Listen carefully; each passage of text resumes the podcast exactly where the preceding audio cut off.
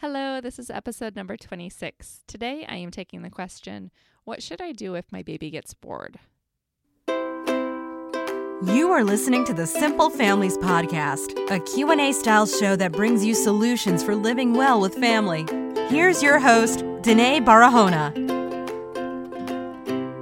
Hello, Denaye. Thanks for tuning in. This is a question and answer style podcast, and I need your questions. So go ahead and submit those at simplefamilies.com forward slash ask. If you're looking for something more private and you have questions for me, I do have coaching sessions available.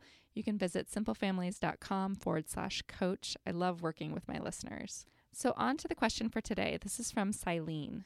She wrote Hi, Denaye. I'm a first time mom to a nine month old. She has always had a strong personality. She tends to do best in public or activities rather than playing on her own at home. She whines a lot, and I'd like to know ways to persuade her to be more content rather than whiny. If we are moving and doing things or in public, she can people watch, and she does great. At home or anywhere she's been for a while, she starts to whine and grunt as if she's unhappy, even if she's sitting in your lap.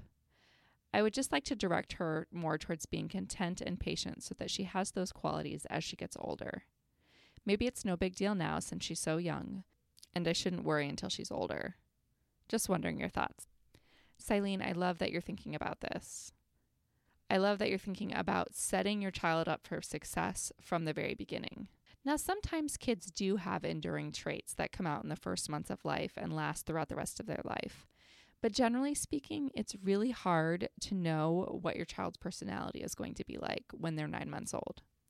In today's world, we have the tendency to try to over entertain babies. We give them loud, noisy, musical toys with lights and we shake things in their faces. When the reality is, babies need and should have very little in the way of entertainment. They've spent most of their lives in a dark, warm womb. So when we introduce them to the world and to the environment, it should be done slowly and intentionally. I always encourage parents to start giving babies independent playtime from the earliest of months. And by independent playtime, I mean just to lay them on the floor and to walk into the other room for a little while. This gives the baby practice being alone in a room. But I think more importantly, it gives the parent practice to leave their baby alone because a lot of times, especially with you, Silene, you said you're a first time mother. A lot of times, mothers tend to hover and to spend a lot of time close to their baby, not giving them enough time to explore and to be on their own. And they will fuss some, and that's understandable because they would much prefer to be cuddled up and laying on your chest 24 hours a day, seven days a week.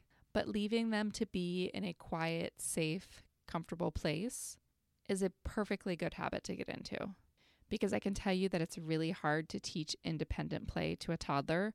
So, starting it as early as possible is going to be the key to making that successful later. So, remember, we're parents, we're not entertainers. The more that we try to entertain our kids, the more that they're going to expect us to entertain them. And that can become a slippery slope. We want to set kids up on the path where they seek to solve problems on their own and search for their own answers and to really enjoy time alone contemplating. So I don't think it's the end all be all that your child doesn't love it right now, but I think giving her that time and space is an important thing to do. So I would encourage you to keep doing that.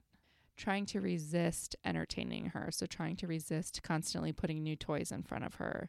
Instead, just trust that she's absorbing her environment. Set her in front of the window when it rains. Lay her on a blanket in the grass.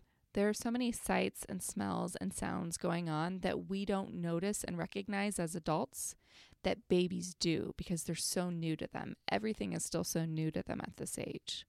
So if we lay a baby down on a sheet in the grass, they can smell the grass, they can feel the wind blowing, they can hear the birds.